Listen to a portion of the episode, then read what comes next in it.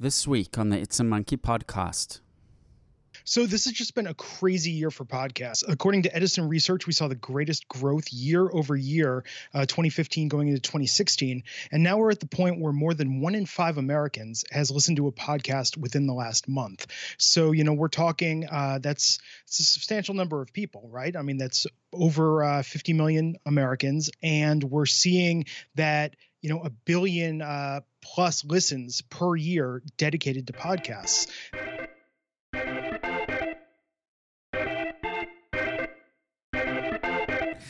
Good morning, good evening, hello, wherever you are in the world. Thank you for joining us on the It's a Monkey podcast, episode number 81. We are a podcast where we chat about everything relating to the tech economy, entrepreneurship, political economy issues, startups.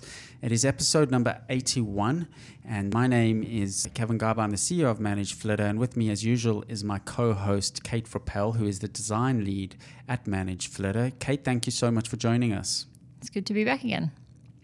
Thank you. Um, a special uh, welcome to um, people watching us on Periscope Live. We do tweet out when we Periscope it live, usually sometime on the Wednesday. It is Wednesday, the 15th of February for our Periscope users, and it's we publish this podcast uh, on. We'll be publishing this podcast on Friday, the 17th of February.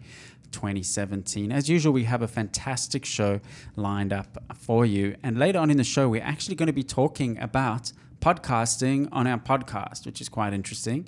Um, we're going to be talking with Glenn Rubenstein, who has an agency that specializes specializes in podcasts and ads, selling ads on podcast networks, etc. And we'll be chatting to him a little bit later on in the show.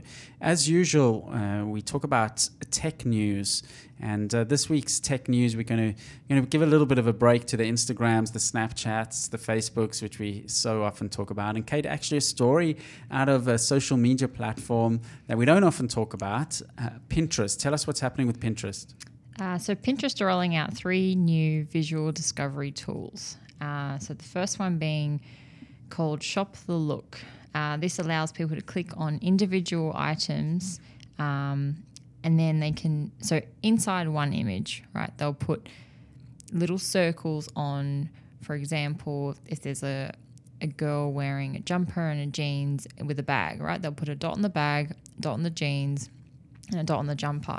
And then you can click on those dots and it will either take you to the store where you can buy them or show you similar items of clothing from other brands. So this is a photo that you've put up. You've already taken this photo no, that's the next uh, feature they've implemented called Lens. Okay, let's talk. Uh, let's talk about Lens. I found Lens uh, the, the the most interesting announcements of theirs. So Lens, as far as I understand, it's sort of like a Shazam for products, right? Yeah. So you you just actually point your photo, your your camera, I should say, at a product or at a scene even. It doesn't even have to be a product. You can point it at a scene. In the example they they had a scene i think like an outdoor entertainment area scene. Yeah. and it tags barbecue chair table and you can drill down or it actually brings a stream um, of links that are related to that. Is it, am i correct in saying something like that? Yeah. So i think one of the examples i read was a an outdoor deck chair. Mm-hmm you see it, you like it, you want to buy it, you don't know who makes it or what shop stocks it, but you can take a picture of it, put it on Pinterest, and it, in theory, will show you where you can get it. Or if it doesn't find that, it'll suggest other deck chairs similar. But Lens, I believe you don't have to actually take the photo, right? I think so. I don't think you have to take the photo. I think you actually just point at it. Potentially. I mean, that's how Shazam sort of works. Mm. I think you just. But um, they do store your your Shazams, if you know what I mean. So every time you've recorded a snippet, they'll store it. Right. Um, and of course, this is only in beta, so it's not it's not um, out for public consumption yeah. yet. But I can see the value in that. They are talking about how often you'll see something, um, you'll remember it, and sometimes you don't even know what to Google around it. Right. So, yeah. say you're out and you see um, an interesting uh, someone's taking a dog for a walk and they have an interesting dog leash that you'd like to buy for your dog, and you're not exactly sure whether you should Google um, new dog leashes, interesting dog. You're not quite sure what to do, and this this in theory should help with that. That you um, um, use this lens, so to speak, and it will find the appropriate products, link you in, know what to Google, and just I guess make it um, take the friction out of finding what you're looking for. Yeah. So essentially, um, it's sort of the the Google reverse image search, but inside Pinterest. Right. So there's already a feature that Google have where you can upload an image you might have found somewhere else, and it'll locate what other websites are displaying that image. do you use that much? Mm, not a lot. More in university when you had Right. to like reference and source where you found your things. Right. Yeah. But even the co-founder of Pinterest is actually quoted as saying, "You shouldn't have to put your thoughts into words to find great ideas." Mm. So that's sort of the backbone of this new feature. It's true, and it's a we really take for granted our generation. Well, I think I'm including myself in your generation, but we we almost separate generations. That we think in terms of googling. Jimmy, who we've spoken about on the show many times, I think he's 76. It's interesting to see how he doesn't think in terms of googling things. He'll mm. he'll sit and he'll wonder things, and then I'll say, "Oh, we should just Google that," and he and he always says, "Oh, I never think of doing that," you know. It's like the first thing we think about.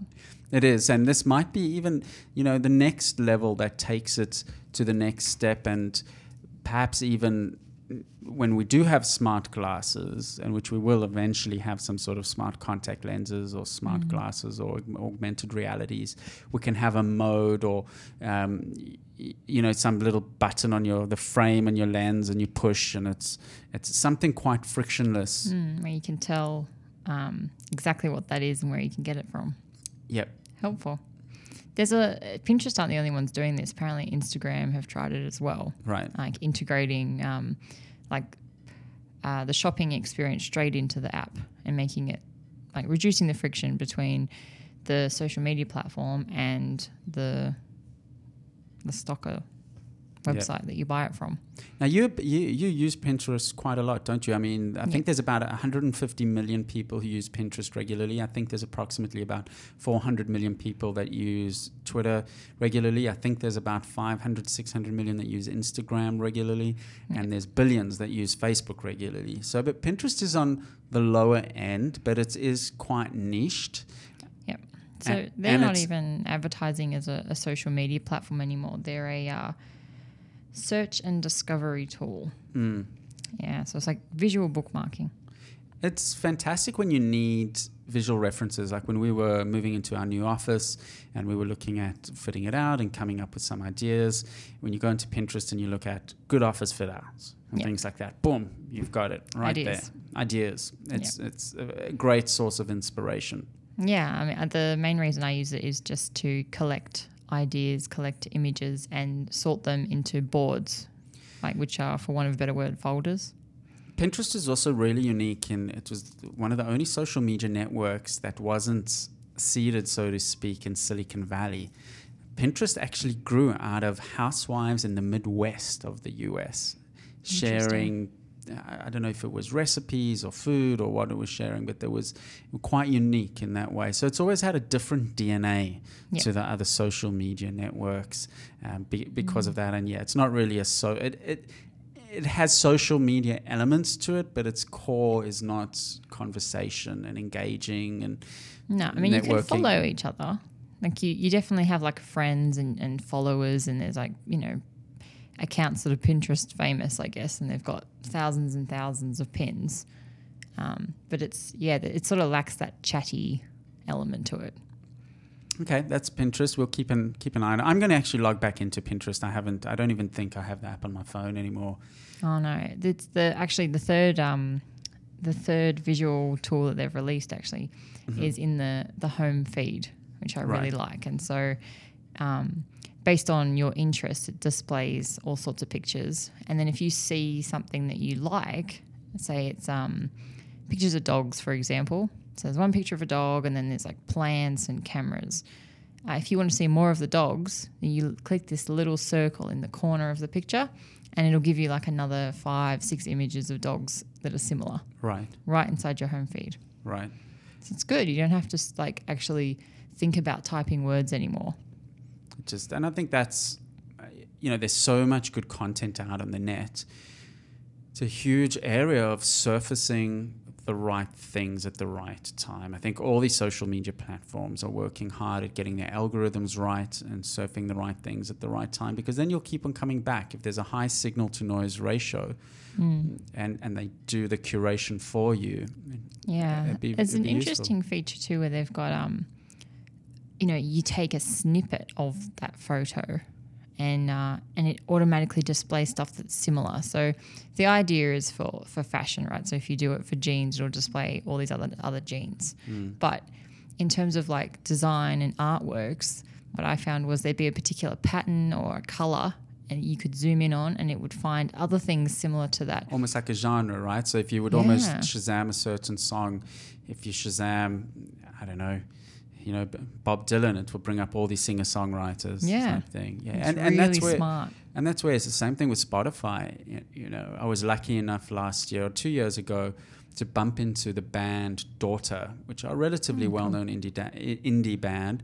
I bumped into them at a show by another indie band called Warpaint and my friend who I was with at the time was quite bold and went up to them and, and spoke to Daughter. And, and we spoke to them for about 20 minutes. And I actually asked the, the um, one of the guys, I said, what do you think of Spotify? And he said, look, it's, it's definitely, you know, impacted bands commercially negatively. He said, but I use it even to discover new bands. Yeah. So, you know, the, the, the discovery side of Spotify is, and even in the days when Pandora, which was the first streaming service, way back when, I mean, I don't know when Pandora first launched, it was ages ago. That's when you just first realized as a music lover, wow, the discovery. Suddenly you click on a, you know, Bob Dylan radio and suddenly there's a song that's beautiful you've never heard and you've discovered that there's this artist that's been around for 20 years you've never heard of and yeah. it's amazing.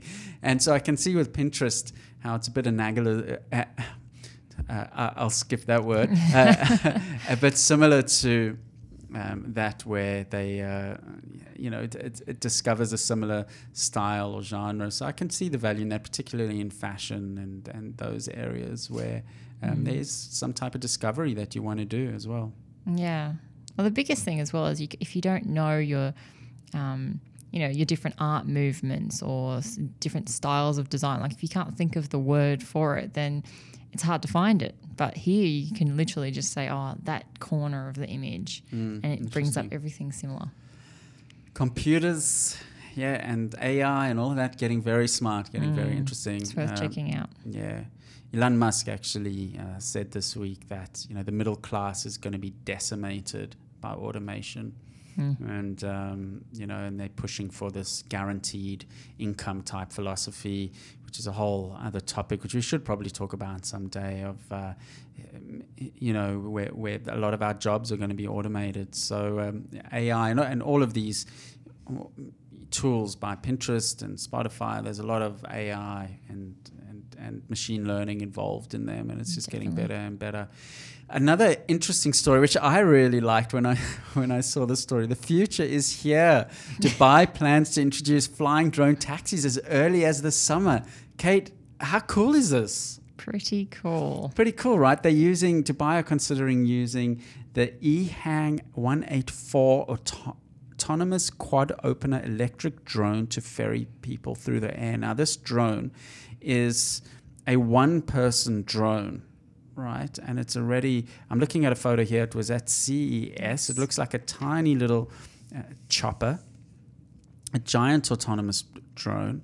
Um, it was founded in 2014 and raised about 50 million in venture funding. Um, and D- Dubai are looking at rolling it out, and for real. And it's a it's an unmanned drone, and you hop in, and it ships you across the city and lands. Yeah, it's interesting as well. The the two articles I was looking at, one which mentioned it being at CES, uh, and that article says at the bottom, "Oh, it'll be a few years until right. we see this technology in use." And now, the most current article says it'll be here in summer. Fantastic! So I mean, quite a big leap. I mean, huge. Um, kudos to the first city that pulls this off, right? Mm. Well, it's um, looking like Dubai. And um, I mean, the, obviously, there's huge safety issues and things that they really have to have to have um, that they have to have right. Yeah. I think I read there that they can, um, in terms of safety, they'll land it um, immediately if uh, if the passenger needs to needs to land. But I was like, where where are you going to land it? Yeah. You know, there's not like there's a you know a helipad on every building or anything.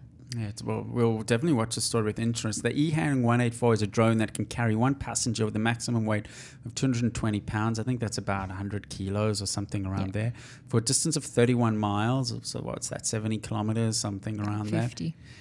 I wish America, dear America, please go metric. It's enough. it's like really, um, okay, 50 kilometers, which is pretty far on one charge and a top speed of 100 miles per hour, which is what, 180 kilometers an hour, something like that. 160. Um, see, Kate, Kate's one of my. She's such a fantastic team member. Always prepares, right? I had to Google this. Not naturally this smart. Dubai officials will remotely monitor the drones and pilot them from a centralized command center. And the city says it's already started test flying the vehicle in Dubai sky. So this just isn't pure bluster. Fantastic. Really. Um, I'd love to see how this is going to play out. And of course, wow, I mean, we can, s- the future's finally here where, where you'll walk around and you'll see these little drones. And of course, the advantage with um, self driving vehicles is they it's very easy for them to ha- to know exactly where the other is and to coordinate with each other. Humans mm. can find that quite difficult. That's why we have to have roads and traffic lights and things Sure. like that because we can't have an automated sense and know where everyone is. But vehicles, they can no problem them knowing where another thousand vehicles are and how it impacts them and what uh, routes they have to take. It's not a problem at all in the scheme of things. Super, super easy. Even in a three-dimensional environment like flying, it's not a problem at all, and um, a lot easier for computers to do than pilots to do. So in theory, um, shouldn't be a problem as, at all as long as the, the basic safety and engineering and uh, checks and balances, and if the battery suddenly runs flat or something, Yeah. something like that happens. Well, they do say that this um, e-hang will be uh, remotely monitored by officials. So I'd love They to know have what that entails. They have to take that over, right? Yeah, so the, the actual passenger only puts in their destination into a map and then they just sit back. Yeah.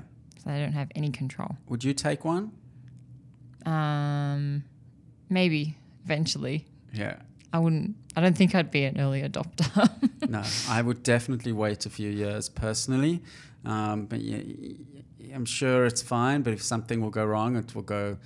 It will go. Catastrophically wrong. Yeah, catastrophically wrong, and the wheels will come off.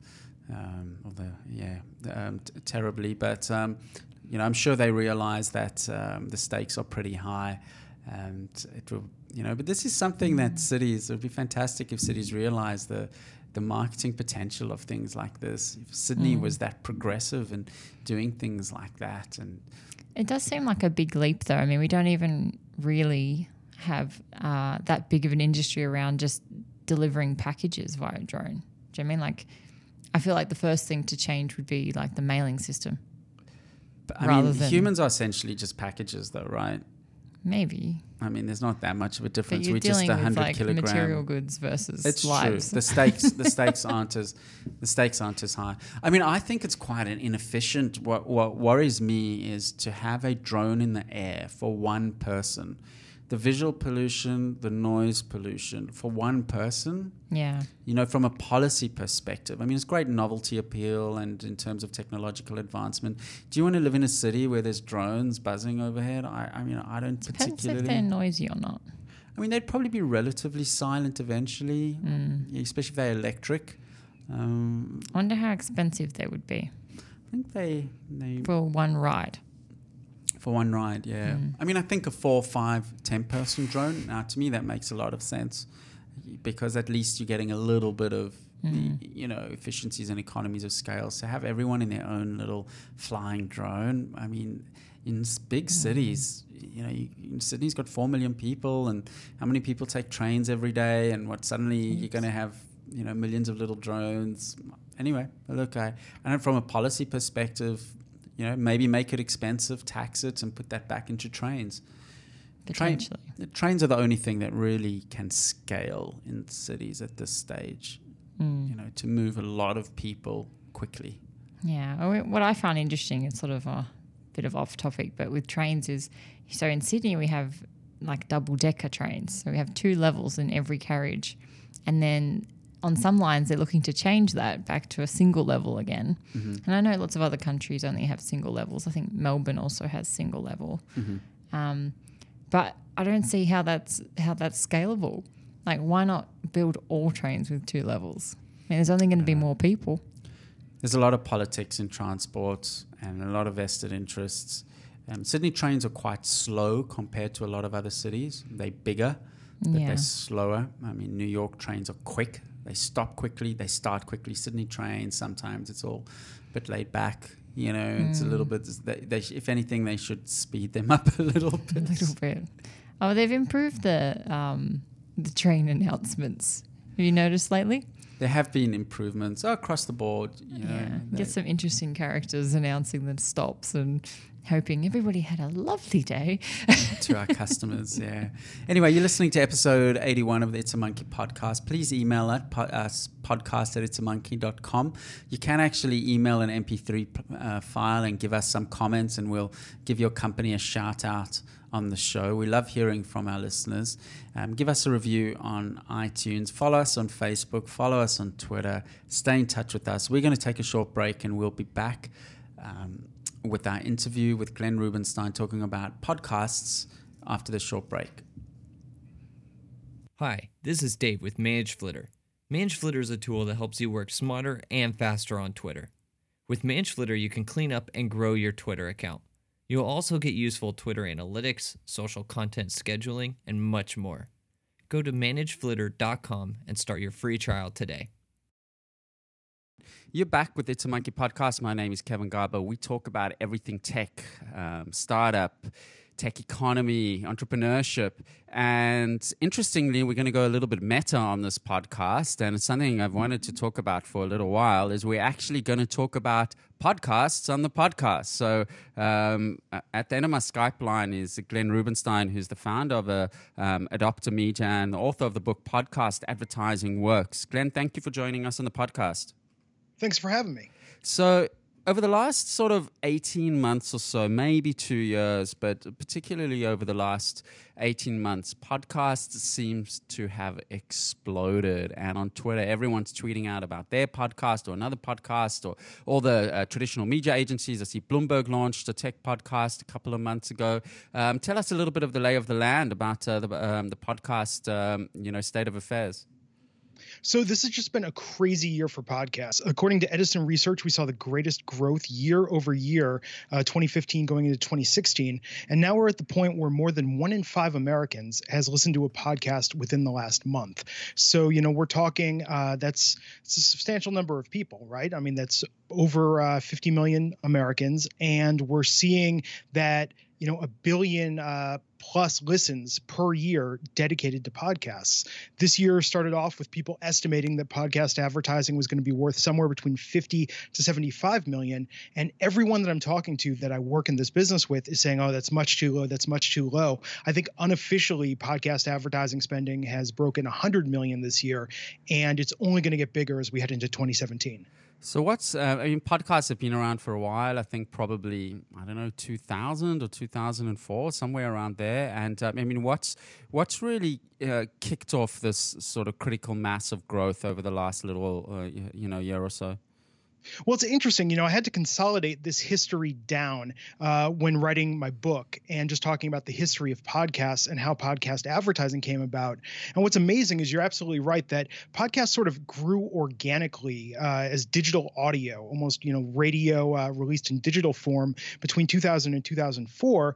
And then what we saw is it tapered off after that. It was a bit of a buzzword and it really came back with a vengeance um, once smartphones were readily available and you no longer had to sync mp3s to your ipod to listen to podcasts you could just you know click a button and start listening. And from there we've just seen year over year just amazing growth as the technology gets easier to consume these. And with that with that growth has come bigger and better podcasts. And i think really the the turning point to where this went from you know an emerging sort of fringe medium where people could get you know for instance tech oriented podcasts or business oriented podcasts is when we started to see it become an art form and medium unto itself with podcasts like Serial and Startup, um, all the work that's been done in the comedy space. And I, but I would really say Serial and Startup, um, you know, specifically like 2014 is when things really just blew wide open. And now it's it's starting to you know replace radio for many people. It allows us to listen to what we want, when we want, and uh, programming specifically about the topics that we want with the personalities we want to hear. We're no longer victims of what's on the radio, uh, you know, and just what people are offering us. We can really seek out our own uh, our own interests. And just now, it's it's gotten to the point where it's just insane. I mean, the amount of podcasts just seems to be growing uh, at an unprecedented pace. Do you think we've reached peak podcast? I mean, do you think it's going to plateau off? I mean, there's only so many, uh, you know, hours that people can listen to, um, you know, content to, to, I mean, it's and it, it, almost, it almost feels. I've even noticed with myself. Um, obviously, being, you know, I actually started my life in, in live talkback radio, and um, obviously now tech company and the podcast, and I and I even noticed myself that I'm I'm struggling to keep up with my regular podcast because it's become, you know, really really thinned out by the number of podcasts um, you know available. Well, to an extent, I think that certainly it's becoming more competitive in terms of going after people's ears, right? Um, we have more options than ever. And maybe you're seeing that people are listening to the same podcast for a period of time, catching up on a podcast, sort of binge listening through a bunch. But there are more options available than ever. And I think because of that, people are going to get pickier and start rotating, you know, where they're devoting their time, effort, and energy in what they listen to. And in a way, that's sort of an opportunity because it means that we're going to see more diversification in what people are subscribing to and what people are discovering. And this field, I think, uh, it, it, presents the opportunity for not to be dominated by just these core players. Um, you know, the Chris Hardwicks of the world, the Mark Marons of the world, uh, the startups, the Twits, uh, all of these big players that have consumed a huge amount of audience share. Now, I think we're going to see a little more rotation, and it's going to give the give it a real chance, you know, for new new people to come on the scene and capture attention. Do traditional media uh, formats, you know, newspapers, TV stations, do they understand the podcast phenomena? Uh, yes and no. Right. I think some do, uh, but it's tough. You know, I really don't want to call anyone out specifically for not understanding the medium, but let me just say that I've heard some content that is very, very good. I've heard some content that is very, very bad. And I think uh, the attitude at some places is, hey, let's really get in and understand this and create content that uh, that serves the medium well. And with others, it's like, eh, well, let's take some associate writers or producers and put them in front of a microphone and just, you know, we'll release it as a podcast because that's the hip thing right now. And uh, I think that to what you were saying, you know, being at sort of the peak level of podcasts, which I don't think we're at yet, by the way. I think we're going to see even more now um, because as more and more people are realizing there's serious money to be made, they're trying to rush in to get their share of that. Uh, but I think that that's what's really going to separate the quality content from sort of uh, you know media companies just throwing stuff at a wall and seeing what sticks.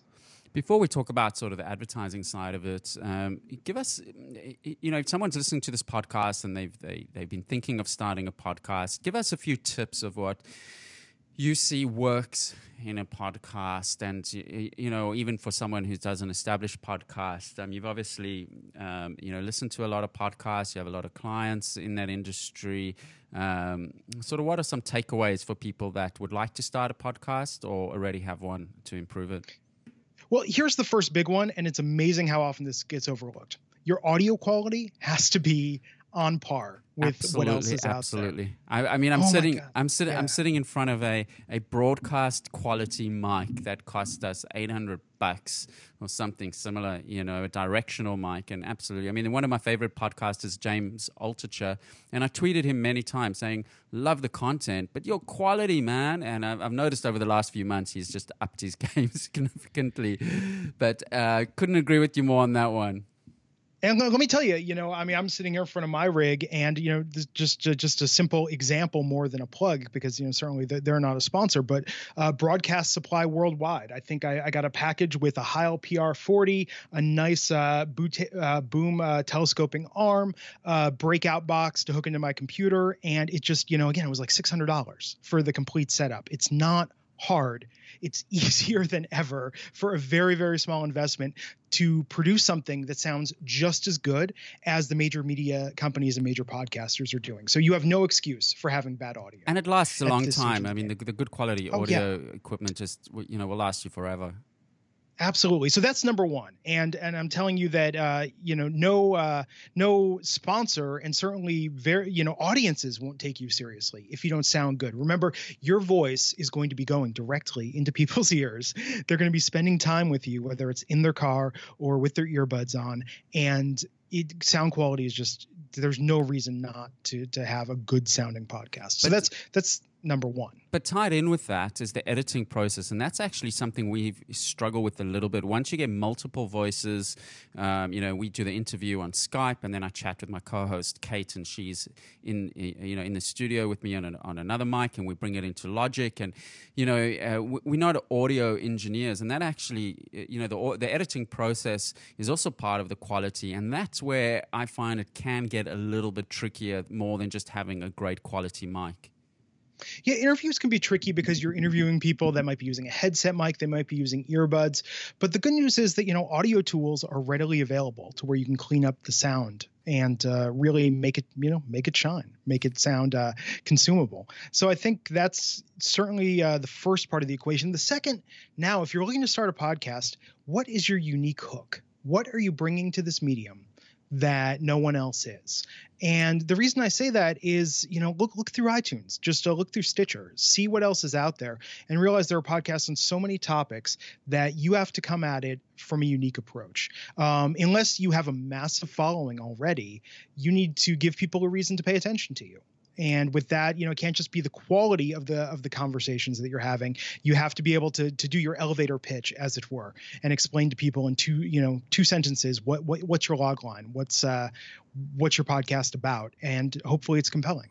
One of the criticisms I have of the current state of podcasting is that most people are going for these hyper niched podcasts and um, you, you know based on one interview, and I, and I think that's fantastic to some degree, but it's also in a way it also lacks a little bit of intimacy and a little bit of personality. I mean, we try to make our show a little bit, little bit more magazine like, a little bit more conversational, a little bit of, of, of warmth and intimacy. I mean, what are your thoughts about going that hyper niched one interview ver- versus making uh, something a little bit broader? I agree, it can become self indulgent and tedious and boring as well. So that's where it can actually get tricky.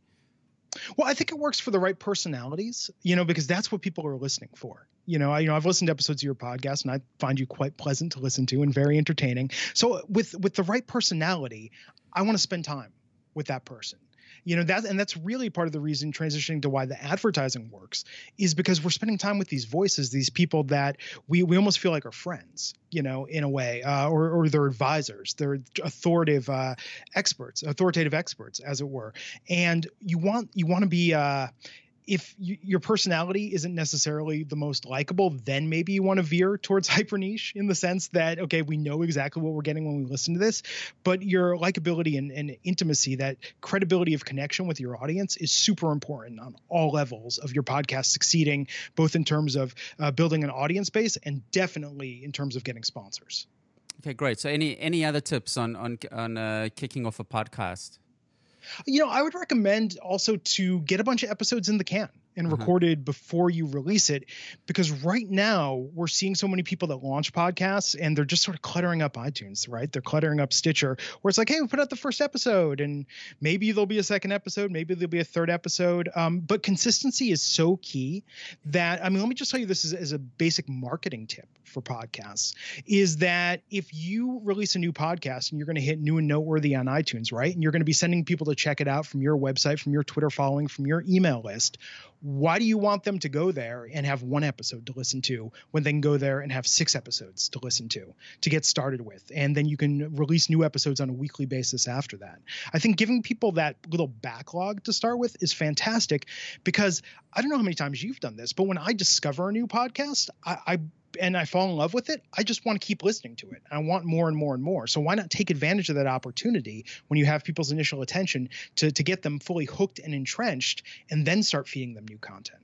I've actually uh, been on long drives before. Australia, like America, is a big country, and I've been on 10 hour drives before where I've listened to one podcast, um, the whole series, or as many as I can on, on that whole drive. By the end of it, I really feel like uh, I often think to myself, I wonder if this host knows that they've kept me company for 10 hours.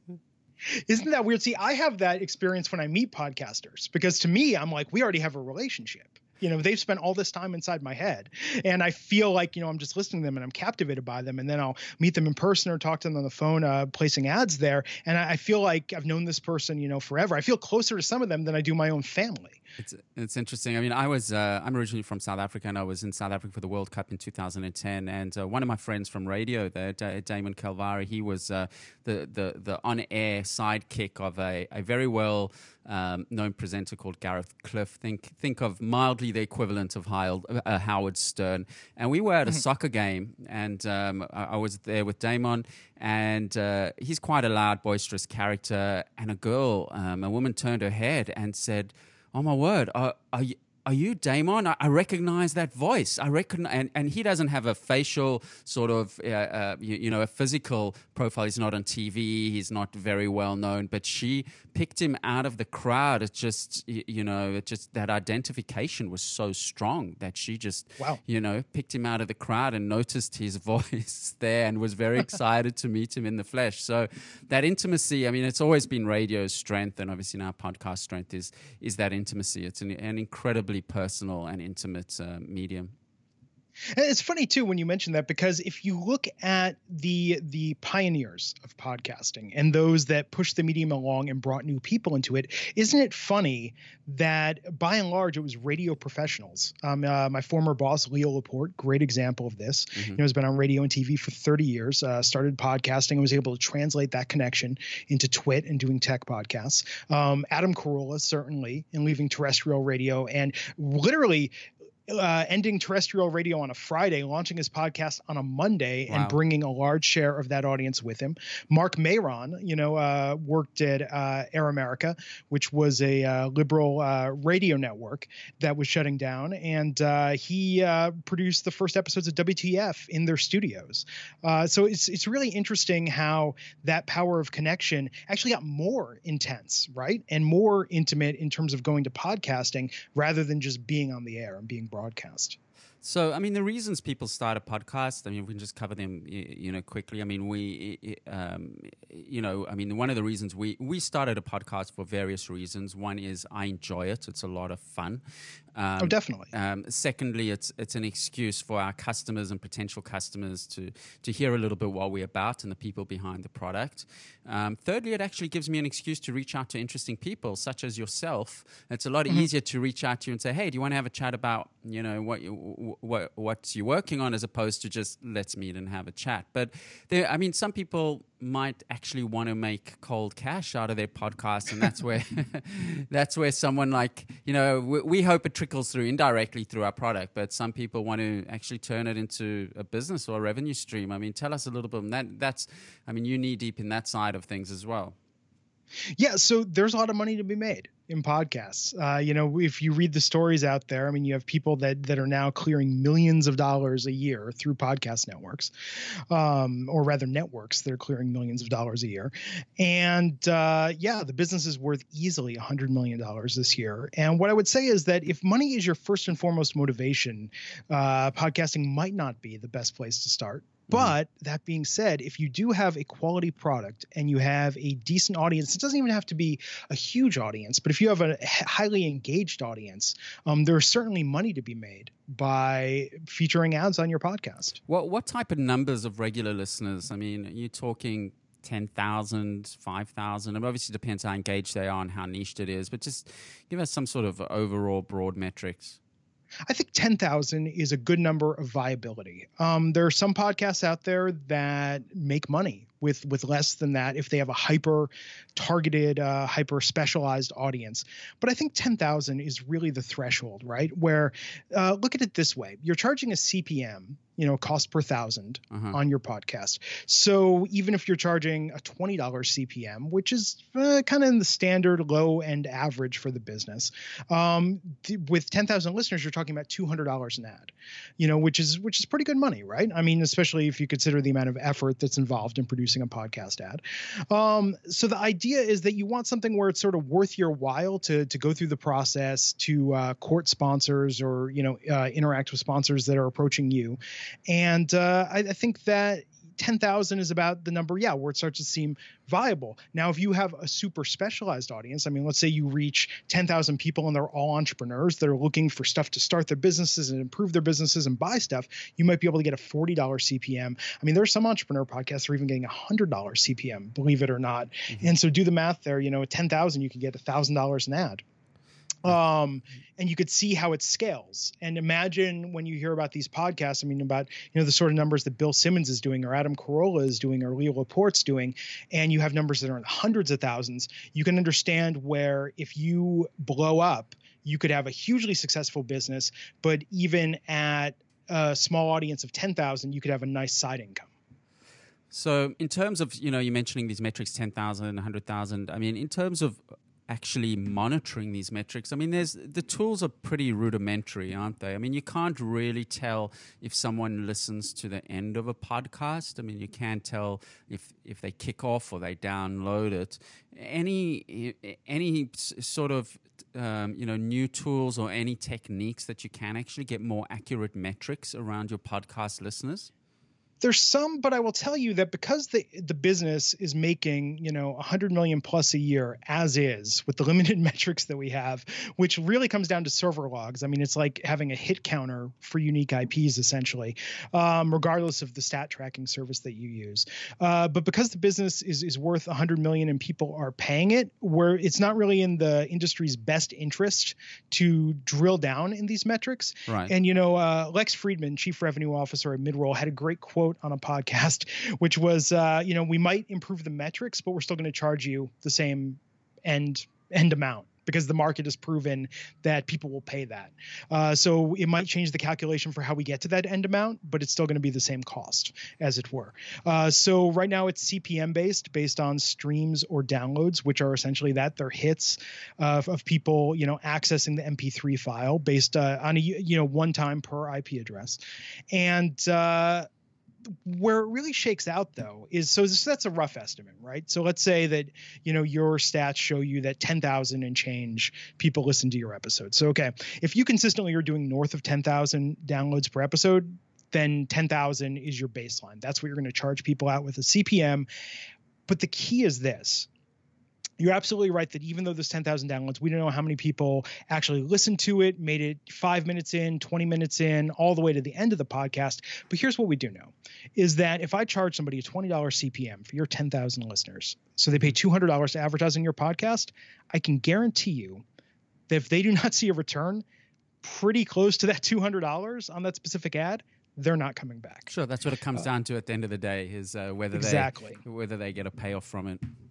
It's all return on investment. People do not care about what the numbers are unless it's a situation where an ad just bombs and then it's like, hey, can we just verify that like did 10,000 people really download that if we made zero sales? Those are the only times when I see people, you know, really uh, concerned about mm. that. But by and large, this is an ROI driven business and that's what brings people back show after show, month after month, quarter after quarter, year after year. And I'll tell you, when you hear some of these sponsors that have been on podcasts for years, they're not just doing it because they like the podcast. They're ma- they're making money. They're seeing a profit, and uh, you know I point to that when talking to advertisers that want to get into this. That's actually the benefit that more established podcasts have right now is a track record. You know, as a new podcast, your greatest challenge is going to be proving to your first advertisers that it's going to work for them because you know if i'm selling a podcast that's been around for five years i have a rich advertiser history that I can show to any uh, potential advertiser and say, hey, look, you know, sponsor X has been on the show for five years. Sure. You know, that's that's showing that it's working for them. uh, do you use any other podcast tools, not so much for creating podcasts, but for listening to podcasts? You mentioned Stitcher, you mentioned iTunes. I use a player on my Android podcast, Republic, which I, I really like. Any other sort of listening or curation tools that you use that may be of interest to someone listening to the show? You know, I think Overcast is great. I like their features as far as what you can do with audio quality and the and the ways that you can tweak your listening experience. But for me, I got to tell you, iTunes does a really good job. You know, they have they have people, they have a department that that curates what they're showcasing there. And uh, for me and what I do in my business, it's important to just look at what's new. You know, what are the new podcasts that are out there? And I know also that if it's on iTunes, that it's someone that went through the legwork to sort of do this the right way, um, you know, to get their podcast there. And if it's being featured, that's usually uh, even in new and noteworthy, right? If or if it's hitting the charts, I know that there's a certain criteria of quality that's being met. I'll tell you what drives me crazy is I see people releasing um, new podcasts, and these are names sometimes. Mm-hmm. I mean, or they're they're minor names, and they'll post a link, and they're only publishing it to SoundCloud. Mm. You know, that's where you find it, or they're publishing it on their website. Like that's the only place you can get it.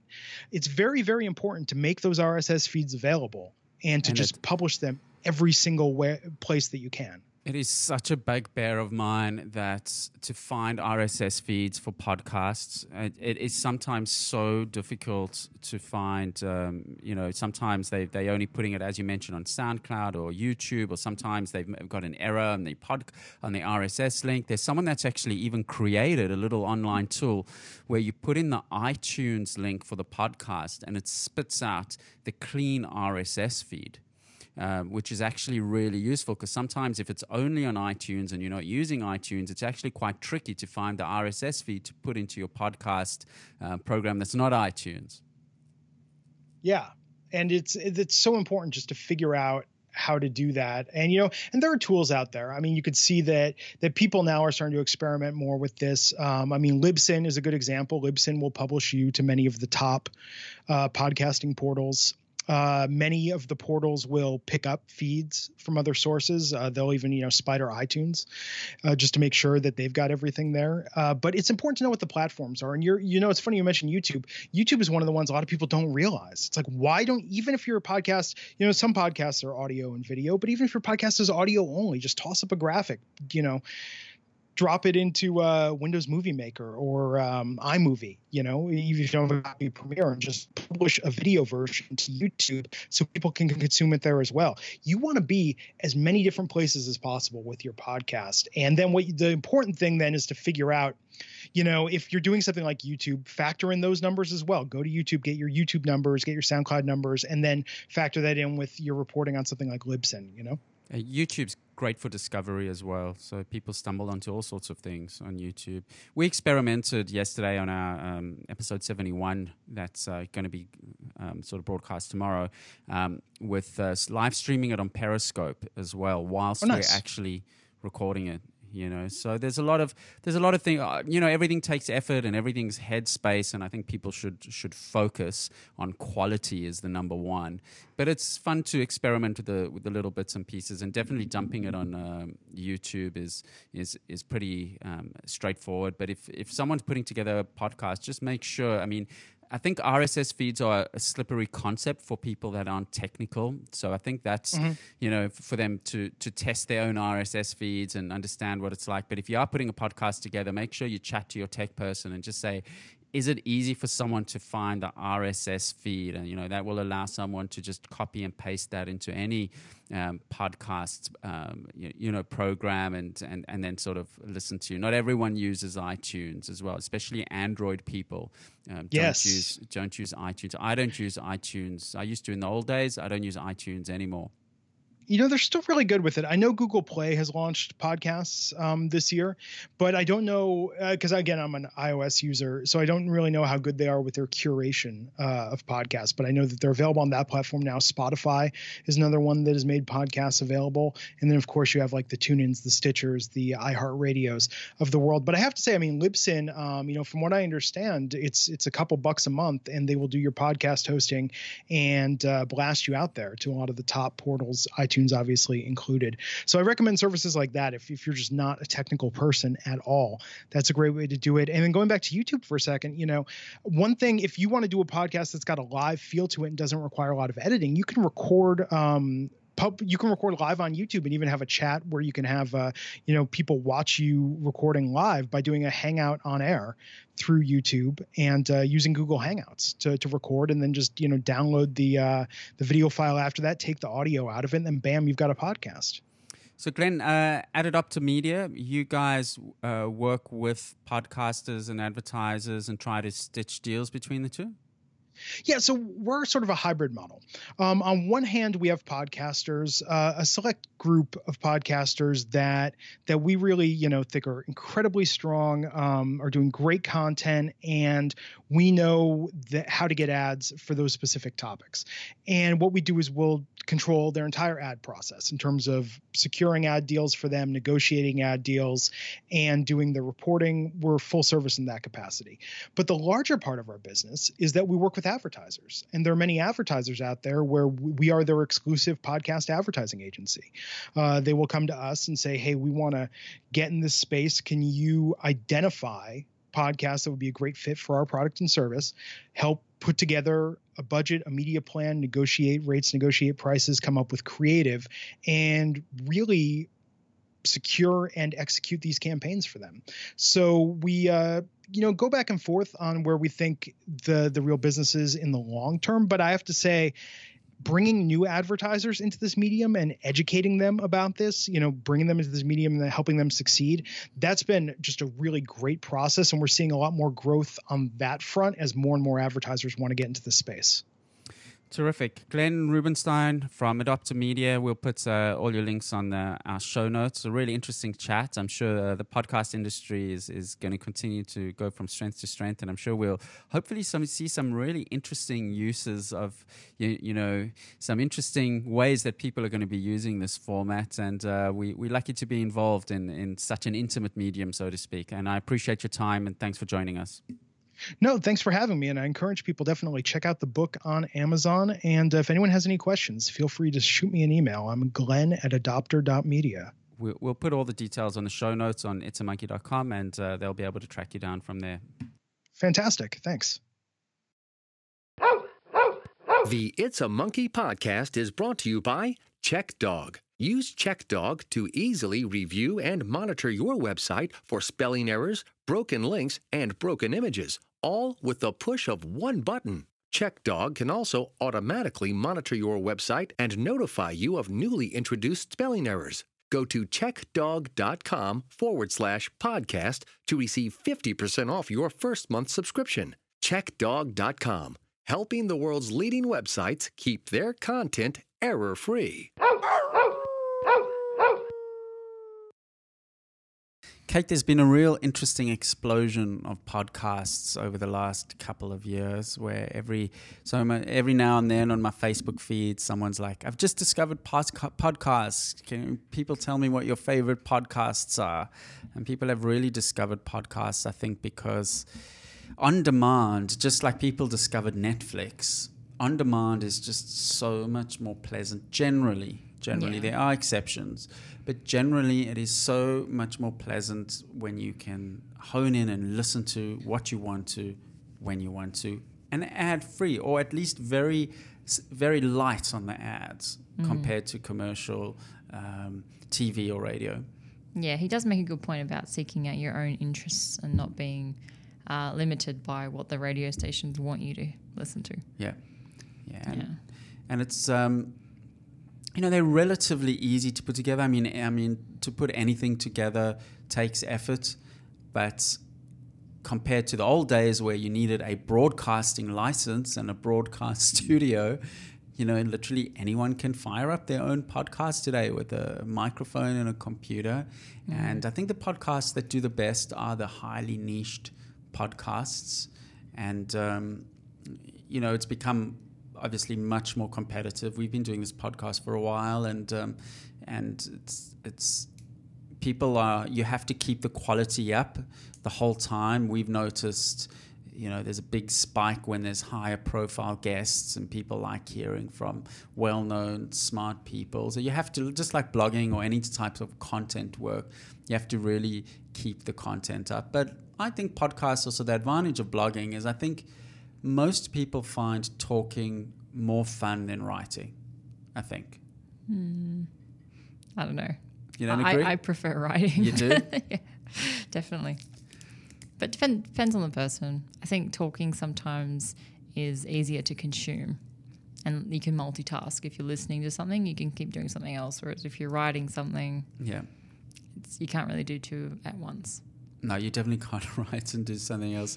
What What are some of your favorite podcasts that you listen to? Mm, there's one. Uh, I don't listen to all that regularly, but uh, there is one that I don't mind called Being Boss. Uh huh. So it's I think I, I think I think that's uh, on. I, I've got a list. I'm subscribed to I don't know thirty or forty. It's one of those on my list. yeah. I don't think I've ever listened to it though. No, it's two entrepreneurial women, and they just sort of they have guests as well, and they do short snippets, but also long form ones as well. Uh-huh. Yeah, they really mix it up. It's quite interesting. Any others? Oh, there is one other uh, escapes me now. I listen to a lot of podcasts, a lot on the sort of entrepreneurial side of things. Um, James Altucher, I really like his podcasts. There's an author, Christopher Ryan, who's a sort of sociological, anthropological author, and, and he does a very random podcast with random guests around the world that he meets. Um, they he's quite interesting. Another one of my favorite non-business ones is a woman called Krista Tippett, and she interviews really interesting. I want to use the word spiritual people, but that's a bit airy fairy. It's not really like, for instance, he's got Alain de Botton on his podcast talking about some and and she's got very famous poets and very Yeah. famous authors and um, you know uh, famous Buddhist monks and and people like that. So she's um, she's a fantastic interviewer and that's definitely one of my favorite non-business podcasts. There's some really really good uh, business podcasts out there. Some really outstanding stanford put together a podcast series where part of one of their entrepreneurial courses has a guest every week and they put that up as a podcast when classes are in session and they've had the who's who on, on this podcast. So they're an incredible way to listen and learn and especially when you're exercising or cleaning and sometimes i'm in the mood for more formal rigorous discussion.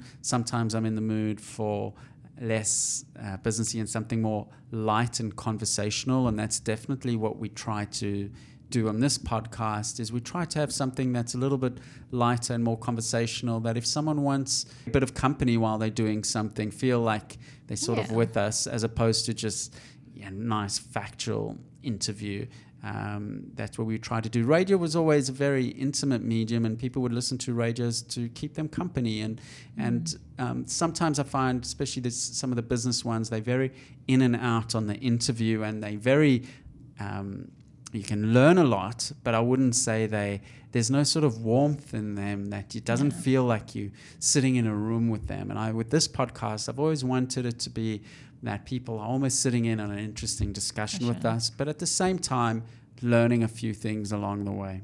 Yeah.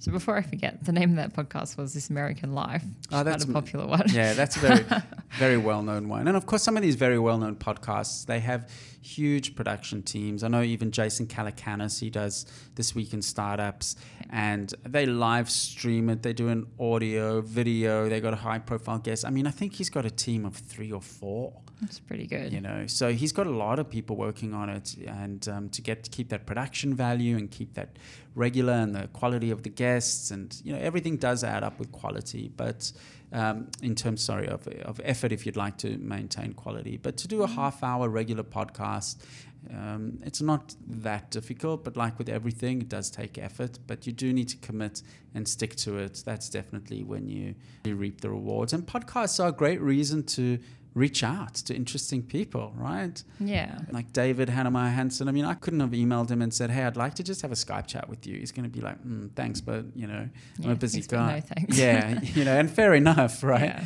But to say, look, be on our podcast, and you know, people want to hear what you have to say, so it gives you a bit of an excuse to to meet interesting people along Yeah. the way. So if you're in a niche, and it doesn't matter what that niche is, if you make harps or you teach a type of dancing, there is someone out there that that would like to learn more about the knowledge you have and. You, you know, kick it off. Do do a once every two week podcast and once a month podcast. Mm-hmm. And anyone I know that's gotten into radio podcasting, they get bitten by the bug. They enjoy it. Mm-hmm. Interesting. The back on a previous point you made about people listening to the radio, like in multitasking and just sort of feeling like they're a part of something and connected, uh, is these the new cars. You know how they've got Apple Play and uh, Exactly. Android Auto and Google Home. It's a very good point. really cool idea that you can pick what podcasts or essentially like a radio station tailored to what you want to hear about. Absolutely. You're Yeah. not just sort of aimlessly flicking through channels to find a song that you like or, you know, two presenters that don't annoy you. It's I've been on some very long drives, um, ten hour drives, and I've literally gone through a whole podcast series, one after another after another, and it's fantastic. It's it's just, or an audio book, and it's you know radio. It's commercial radios under a lot of a lot of pressure. It was their lifeblood was people in their cars during Yeah. the morning and during the evening. I still think there is a lot of value, you know, uh, breaking news and things like that, and hyper local where people like to be plugged into their local environments. And so, radio is never going to go away, but they're certainly going to have to fight a lot harder for the mind share of people because they are up against all this fantastic. Um, Content around the world. In the States, of course, they got satellite radio, which is, in a way, it's like cable TV, but for radio. And they got you have to hundreds pay for it? you have to pay for it, a subscription, and there's hundreds of channels, very niche channels. So there'll be channels where they talk about medical issues. The whole thing they got doctors talking, and you can call in and ask them questions 24 hours. They've got a show that's jazz 24 hours. They've got a show that plays Elvis 24 hours, and all these hyper niched. Um, like Howard Stern, for example, is on satellite radio. I think Bob Dylan, I think, does a radio show on satellite radio. Wow. So in the States, they've got satellites as well. We don't have satellite here. I don't know why. I would think if it's satellite, it wouldn't be such a big deal just to, you know, leverage of that. But there's obviously reasons why they don't, you know, we, we only have a small population here. So there's a lot of content out there and um, plugging in podcasts into the, the cars is, is definitely, I mean, interesting cars these days. One of the big reasons and their marketing for people to buy new cars is the, the all the new um, technology. And I'm not talking about technology in the engine. I'm talking about the, the technology t- to access media and their phones and things like that. Connectivity. connectivity. I saw there was an article today that that uh, Jaguar was the first um, car manufacturer to include payments inside their car so that when you go to Shell service stations you don't have to the car just talks to the pump and it uses Apple Pay or Android Pay, Wow. and it just you you got obviously your accounts hooked in somewhere there, so you just go in, fill up your car, and drive away, and it sort of pings. It's sort of I guess like Uber does. You know, there's no reason why you should have to take out your wallet and go and pay. You just do what you need to do, and it just pings it off your account, right? It's not bad. Everyone wins. It's Don't it- they currently have a, you know, where you can have a selected amount or it's like a tap and go, but at the pump? I think some pumps do, yeah. Yeah, but still, sure. this this this even takes it one step Step further. one step further, um, where it's just totally frictionless, and that's the way it's going. Where it's all the payments are all going to be um, absolutely frictionless. Anyway, that's episode number 81. Please email us at podcast.itsamonkey.com if you'd like to say hello. We'd love to hear from you. Um, listen to some of our previous podcasts at itsamonkey.com, including our great show that we had with David Heinemeier Hansson, which is breaking all our listenership records by leaps and bounds. So people loved hearing from him. We'll see if we can get him back on the show. And we'll be back next week with episode number 82. So thanks for joining us. See you later.